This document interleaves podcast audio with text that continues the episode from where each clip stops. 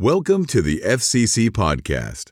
Hear all the stories, worship, and teaching from Sunday service. Want to connect with us or learn more about FCC? Visit us at fccetown.com.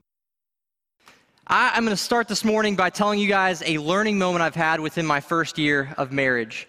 So, uh, I'm a guy who likes to play video games. For others of you, it may be fishing or sewing or reading or woodworking or whatever, but I enjoy playing video games with my friends and family um, and some of the students here at FCC.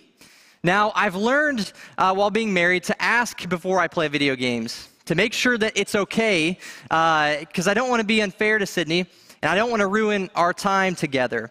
Uh, but I've also learned that the time to play is when she leaves to go to school or go to work or something like that. Um, but that's, that's not the learning moment. The learning moment happened one time when she was leaving to go to school or go hang out with a friend or something, and I knew it was about to be time to play some video games. And so before she left, she gave me an assignment. And she said, Taylor, before I get back, can you make sure to put the wet clothes into the dryer, put the new load into the washer, and then start the dishwasher? And I said, Oh, yeah, easy, no problem. I got it. Good.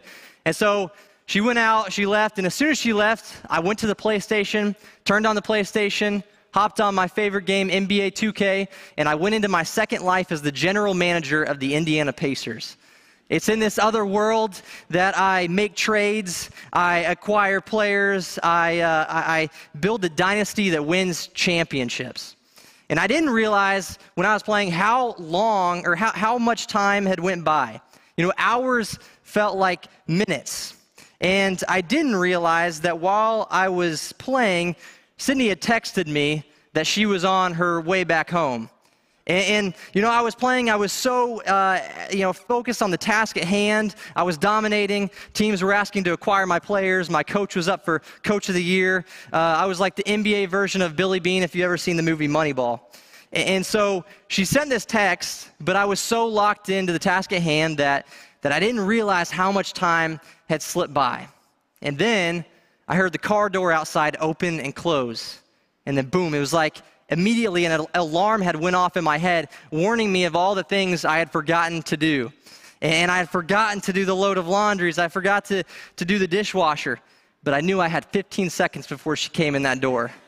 So I moved about as fast as a NASCAR pit crew over to the dishwasher, grabbed the tablet, threw it in, press start.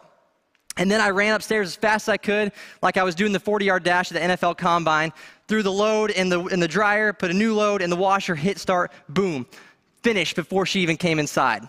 To be honest, I was pretty impressed with myself. And so, as I'm walking downstairs, trying to catch my breath, acting as though nothing had happened, she came inside and, and greeted her. I greeted her with the biggest smile, acting as though I'd been hard at work the whole time. And, uh, and then after the greeting, she said, Hey, Taylor, did you get those things done I asked you to do? And I said, Yeah, yeah, I got them. No, no worries. But then, as soon as the, the feeling of guilt trickled in, I, I told her the reality of what had happened and how I accidentally forgot to do everything until she got home at the last minute. And of course, Sydney, being the gracious woman that she is, just laughed and told me that she loved me. But the thing that I realized I learned from that moment and from other moments in marriage and life in general is that my priorities can tend to get out of whack pretty easily. Sometimes the things that should go first don't come first, and then some of the things that should, you know, be last end up being first. And so, just like my, my uh, you know, desire to play video games came before doing what my wife had told me to do, I realized that sometimes when I look at my life, I'm like, man, I need to reevaluate my priorities. And so every year, uh, my wife and I, we do what we call a word of the year, where we take a word each year and we focus on that one word throughout the year. And so uh, my word of the year for 2022 has been prioritize. I have a little post it note that sits on my computer in my office and it says prioritize, so I'm reminded of it and I'm aware of it. You know, have I perfected it? No, not anywhere close. But it's something that I'm, I'm aware of and working on. But I wonder how many of us are in a similar boat. If we look at our lives, I wonder how many of us struggle with our priorities and what we put first. And so that's what I want to I want to focus on. I want to have that word priorities, prioritize in the forefront of our minds as we talk about what we're going to dive into today. So, we're in this series called Authentic Life, and what we've been doing as a church is walking through what the authentic life of a follower of Jesus looks like. And that word authentic sticks out to me because we live in a world that has lost or is losing the ability to be authentic.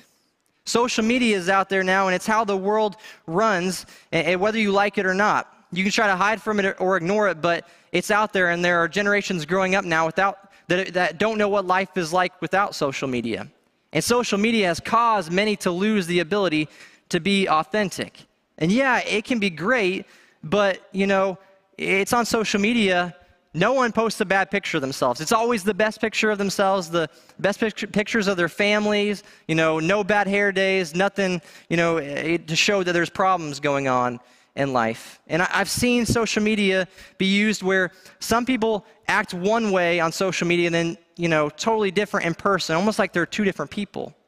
Social media, it's, it's used to, you can portray whatever image of yourself you want. And so, how do we take back that authentic life, and how do we as Christians authentically follow Christ? so, over the past couple weeks, we've heard some amazing messages from, from Doug and Jason about this. I love what Doug said about having rhythms of gratitude and how important it is to, to be thankful. We see commands in Scripture of gratitude, and we see Jesus was someone who constantly thanked the Father.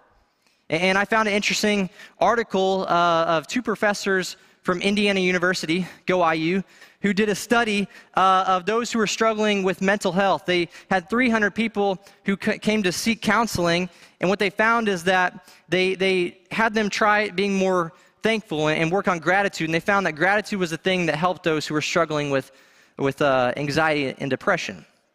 I also love what Jason said in his message about serving. How when we look at the life of Jesus, it was all about serving. Jesus even said that he came to serve and not to be served, and he calls us to service too. And, and we believe that serving is not just a good thing for people to do, or it's not something that's only for certain people, but we believe it's an expectation that as followers of Christ, we will, you know, truly, as we truly follow him, we'll have a tug on our heart to want to be more like him and worship and serve. And you know, if you're, you're new with us here today um, or have recently joined us, don't worry. We're not going to throw you in with the toddlers or the middle schoolers on your first Sunday. Uh, but we, we do believe that as we truly follow Christ, there will be a, a tug on our heart to serve and to be more like Him. And I love how Jason put it as, as we, were, we were made and created to serve. And when we do what we were made and created to do, it leads to, to joy and fulfillment and peace. But when we don't do what we were made to do, it leads to us feeling empty and unfulfilled. And so, as, as uh, Doug said a couple weeks ago, you know, you're never too young or old to serve, but we need you in the game. And so today we're going to continue, we're going to dive into to the study of authentic life. And what I want to do is take a look at the book of Acts. So uh, the book of Acts was written by a man named Luke, who was a traveling co worker with the Apostle Paul. And it's the same Luke who wrote the Gospel of Luke. And it's in this book that we have the continued work of Jesus through the Holy Spirit through the beginning of the church. So if you have your Bible, go ahead and open to Acts chapter 2. And to, to set up what we're going to read today, what's happened so far is Jesus has told the disciples to wait in Jerusalem, to wait on this gift from the Father, and that in time they would receive the Holy Spirit. And so as they're waiting in Jerusalem, the place where they were meeting was shaken, and there was a violent wind, and they were all filled with the Holy Spirit. And, and they began to speak in languages they didn't know, so that everyone there, out in the crowd, the different languages being spoken, ethnicities, races, they all heard their language being spoken that day. And then Peter proclaims this message. He preaches the gospel that the same Jesus who did all the miracles, the signs, and the wonders, whom they had killed earlier, was raised to life now. And that death could not keep its hold. It was impossible for death to keep its hold on Jesus. And that Jesus, the same Jesus, is both Lord and Messiah, King and Redeemer. And Scripture tells us that the people that day were cut to the heart and wanted to know, what do we do? And Peter says, Repent and be baptized for the forgiveness of your sins and the gift of the Holy Spirit. And that day the church grew and the church continued. The story continued. And that's what I want to look at today is the continued story of this passage in Acts. Acts 2 42 through 47 is what we're going to look at. And it says this They devoted themselves to the apostles' teaching, and to fellowship, to the breaking of bread, and to prayer. Everyone was filled with awe at the many signs and wonders performed by the apostles. All the believers were together and had everything in common. They sold property and possessions to give to anyone who had need. Every day they continued to meet together in the temple courts. They broke bread in their homes and ate together with glad and sincere hearts, praising God and enjoying the favor of all the people. And the Lord added to their number daily those who were being saved. So, looking at this passage, what sticks out to me is the second word in verse 42 devoted. The early church was devoted. What were they devoted to? I believe what we see is they were devoted to worship. If you take everything that was added here and put together in these couple verses, if you take the, the teachings, the fellowship, the sharing of meals, the taking care of those who are in need, meeting constantly, being glad and praising God, that is worship.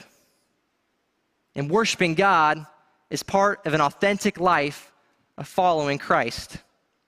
Now, when we think of worship, that we often think of singing. That's the first thing that comes to our mind. And yes, singing is a part of worship, but worship is so much more.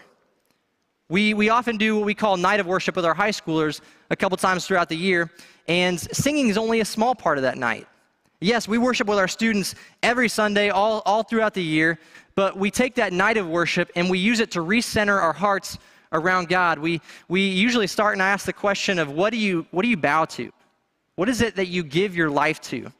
And then we go on to, to sing and to fellowship and to break bread and, and to listen to messages and pray. And we take time to prioritize our life around Jesus so that He is our focus throughout our daily life. We worship Him. The scary thing is that we all worship something, whether we realize it or not. We are all worshiping something, whether we think we do or not. And if we're not worshiping God, then we're worshiping something else. Because just as Jason talked about last week, how we were made and created and wired to serve, the same is true of worship. We were made and created and designed and wired to worship, to worship the Creator. And if we're not worshiping God, then we're worshiping something else. And it's easy for us to often look at people in the Old Testament and people in the Bible and think, what on earth were they thinking? You know, why would you ever worship a golden calf that you created? That's ridiculous. Or to think, you know, I would never worship some little wooden idol thing like the people of the Old Testament did. That's not me. But there are a lot of little g gods, idols out there in our world today that, that the world is worshiping and that maybe some in the church are worshiping. There's the worship of sports that's so prevalent in our world. There's the worship of, of comfort. There's the worship of pleasure. There's the worship of money. There's the worship of identity. There's the worship of America that we see all over the place. And those things, don't get me wrong, those things in and of themselves, the, the sports, the, the comfort, the pleasure, those things are not inherently bad, but when they are prioritized before and above God, that's when it becomes an idol that becomes worshiped. And the thing is, we could all go to church every Sunday, listen to the messages, sing the songs, even serve maybe, and it's still possible to not worship him. God says in Isaiah that there are people that honor him with their lips, yet their hearts are far from him. And I don't say any of this to be like, shame on you if that's where you're at, shame on the world and all that. I say this to, to warn us and to say that just when we are worshiping God and doing what we are created and meant to do, it leads to the most fulfilled life. As Jason said last week, when we're not doing what when we're doing what we're not meant to do, it'll leave us feeling empty and unfulfilled. But when we do what we were created to do, like worship, it'll lead to the most joy-filled, peace-filled, purpose-filled life, better than we could ever imagine. So what does worship worshiping the one true king look like? We see it in the early church with the early church in Acts, but how do we define it? Uh, I have a couple definitions that I want to uh, take a look at real quick. The first is by a man named Bruce Leafblad, who was a worship pastor and a professor of worship. And he says it like this Worship is communion with God in which believers, by grace, center their minds, attention, and heart's affection on the Lord, humbly glorifying God in response to his greatness and his word. Okay, there's one. Another one by uh, John Piper, who is a theologian and a pastor. He says it like this The inner essence of worship is to know God truly and then respond from the heart to that knowledge by valuing God, treasuring God, prizing God, enjoying God, being satisfied with God above all earthly things. And then that deep, restful, joyful satisfaction in God overflows in demonstrable acts of praise from the lips and demonstrable acts of love and serving others for the sake of Christ. And so then I, I want to share another definition. This is my definition, kind of taking what these two uh, um, people said, and I'm not, you know, a professor of worship or anything like that, but my definition of kind of combining those and what I talked about earlier is I believe worship is prioritizing your life around the rule and reign of King Jesus. Prioritizing our life around the rule and reign of King Jesus. And when we look back at the early church in Acts 2, they were devoted to God. They prioritized their life around what truly mattered. They did all the things they did because of their affection for the Lord, because they treasured, they valued, they enjoyed the Lord, and because they lived knowing that Jesus is the King of Kings. A couple months ago, I went on a spiritual formation retreat in the Great Smoky Mountains, and it was a beautiful, amazing place. And it was led by one of my former professors at Johnson, uh, J- uh, Dr. Jody Owens. And he led us through this, this thought experiment that he had that I found pretty interesting and pretty convicting.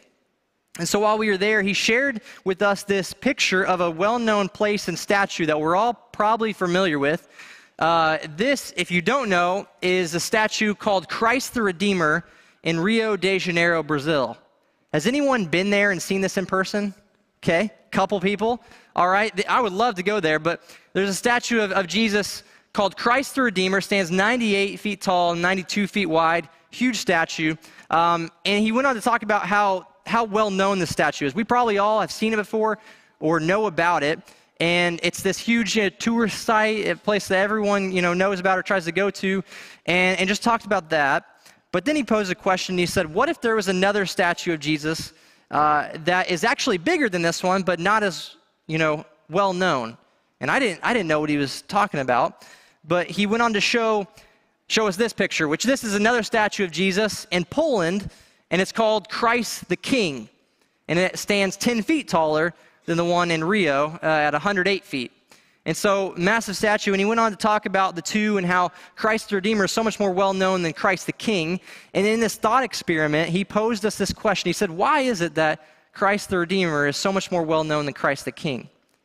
And he said, Could it be that when it comes to Jesus, we are in love with the idea of him being Christ the Redeemer, who redeems us of our sins? But not as much in love with the idea of him being Christ the King. Hmm. We're all for making Jesus the one who forgives us and of our sins and redeems us, but do we want to submit to the rule and reign of King Jesus? Because that would mean that we would have to give up our own wants and desires and lay down our own life and be obedient to what Jesus the King is calling us to do.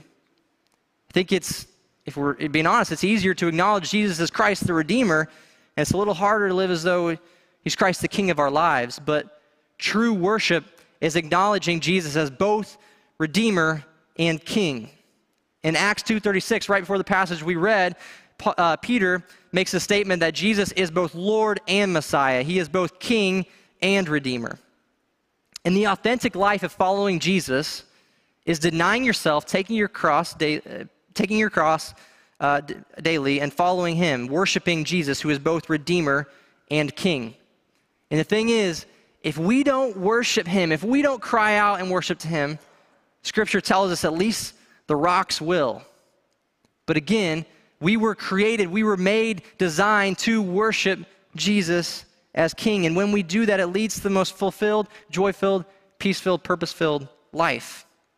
And in a world that is searching for something to fulfill, some sort of thing to fill the, the void, the gap in their life, uh, a, a, a, sense of belonging, a place uh, of love, we have that when worshiping the creator of the world. See, worship does something to us when we truly do worship God as King. It humbles us, it sets our hearts in the right rhythm and in, in the tune that it's supposed to be in. Worship allows us to see our brokenness and our frailty. It opens our eyes to see just how great is our God and how much we desperately need Him and desperately need to live in submission to Him as King. And it opens our eyes to see the love that he showed us on the cross. We see also in, in, Isaiah's vision in Isaiah chapter 6 when he was in the throne room worshiping with the angels, and the angels were crying out, singing, Holy, holy, holy is the Lord God Almighty. The whole earth is full of your glory. When he is worshiping with the angels, Isaiah realizes his, his own sin and has a better understanding of the holiness of God, and he becomes undone. He cries out, and we see that worship allows us to see more of who God is and more of who we are and how we desperately need him. My worry for the church, especially here in America, is that we become so comfortable in our freedom that, that we have become lukewarm at times and our worship has become lukewarm. That our priorities have gotten so out of whack that sometimes we may be worshiping God and, and praising Him with our lips, but our hearts may be far from Him. I'd like to share another story of a, a pastor named Wayne Cordeiro. He shared an experience he had when he was in China training leaders in the Hunan province. And he talks about how they went on to train 22 leaders, and uh, the, the leaders came from a 13 hour train ride and came into the hotel two by two to act as though, you know, not look suspicious or not um, draw attention to themselves. And they all crammed into one small hotel room where they sat on a hardwood floor for three days straight from 8 to 5, 8 a.m. to 5 p.m. without air conditioning. And he asked them when they were getting ready to teach, he said, What would happen if we got caught here? And they replied, Well, you would get deported in 24 hours and we would go to prison for three years. Wow. He said, How many of you guys have gone to prison for your faith? And 18 of the 22 raised their hand. And then he went on to, to teach, and he, had, he brought 15 Bibles and handed them out. So obviously, seven didn't get him, get one of them. And uh, as they were getting ready to, to teach, he said, Go ahead and turn to 2 Peter chapter 1. And he noticed as soon as he said that, one of the women up front handed her Bible to someone next to her. He thought that was a little odd, but he went on to teach, and as they got into the scripture, he soon realized why she handed her Bible to someone else. She had memorized the whole passage, she recited it from memory. And so when it came time for a break, he went up to her and said, You memorized that whole passage? And she said, Yeah, I've memorized many passages. And he said, Where did you have time to memorize so many passages? And she said, In prison. You have much time in prison. And he thought, Wow. He said, But don't don't they, they confiscate the Bible when they find it? And, he, and she said, Yeah. And what he found is that what they do is they would write pieces of scripture on pieces of paper and send it into them. He said, But don't they confiscate that piece of paper when they find it? And she said, Yes. That's why you have to memorize it as fast as you can. Because even though they can take the piece of paper from you, they can't take what's hidden in your heart. Man, and after three days, he talked about how he fell in love with this group of people, and um, it was time for him to leave. And he said, You guys have been such a blessing. How can I pray for you guys? And they said, Well, Wayne, over in America, you guys can meet like this whenever you want. Can you pray that we could one day become just like you? And he looked at them and said, I will not pray that. And their eyes got big and they're like, What? He said, You guys rode on a 13 hour train ride to get here. In my country, if people have to drive more than an hour, they don't come. You guys sat on a hardwood floor for three days. In my country, if people have to sit more than 40 minutes, they leave. You guys sat not only on a hardwood floor for three days, but also without air conditioning. In my country, if it's not padded pews and air conditioning, people often don't come back. In my country, we have an average of two Bibles per home, per family. We don't read them. You guys hardly have any Bibles here, yet you memorize them from pieces of paper. I will not pray that you guys will become more like us, but I will pray that we will become just like you. Wow. That is worship. That is what it looks like to prioritize your life around the rule and reign of King Jesus. There is a, a well known book uh, by C.S. Lewis called Screwtape Letters. And uh, the book is a Christian satire in which this senior demon named Screwtape is writing letters to his nephew demon, Wormwood, uh, who is a junior tempter. And what they're doing in the book is about trying to keep this British man, known as the patient, from knowing Jesus and from following Jesus. And in the, the book, C.S. Lewis writes, the, the demon writes, writes this. says, a moderated religion is as good for us as no religion at all, and more amusing. And what C.S. Lewis is saying there, it goes along with what Jesus says in the book of Revelation, where, he, where he's talking about how lukewarm faith is of no use at all. That Jesus would rather us be hot or cold. And he warns that the, the lukewarm faith will just be spit out. So, church, my question for us this morning is what do we prioritize most? What do the priorities of our life look like? What is it that we bow to? What do we serve? I pray that our priority will be to serve Jesus as King and to live under His submission and not our own. Because that's what worship looks like, and that's what the early church did in the book of Acts. And it happens when our hearts are renewed and we're filled with the Spirit. Jesus says in John 4 23, Yet a time is coming and has now come when true worshipers will worship the Father in the Spirit and in truth, for they are the kind of worshipers the Father seeks. And then in Ezekiel 36, 26 through 27, God says this He says, I will give you a new heart and put a new spirit in you. I will remove from you your heart of stone and give you a heart of flesh.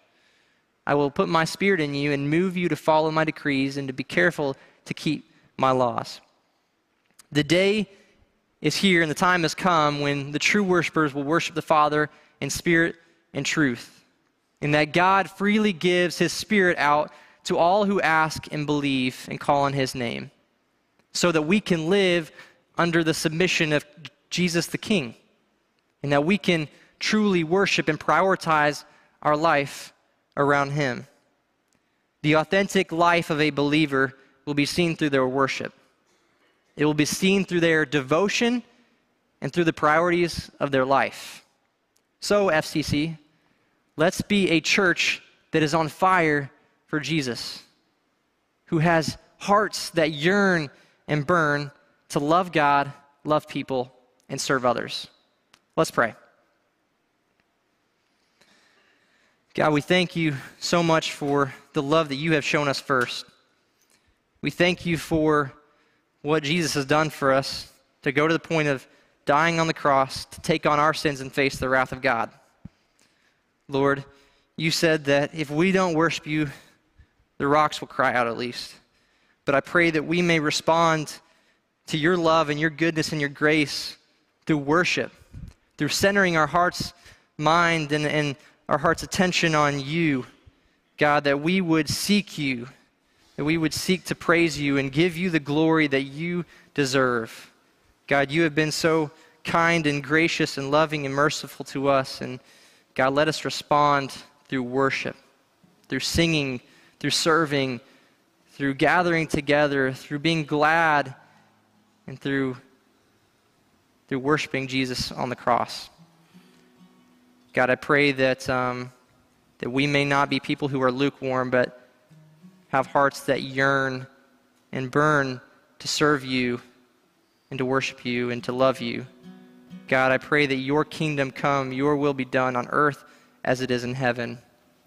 God, bring us to our knees in worship. Bring us to you, and may we honor you with our lips, but also with our hearts. We love you and praise you, and it's in Jesus' name we pray.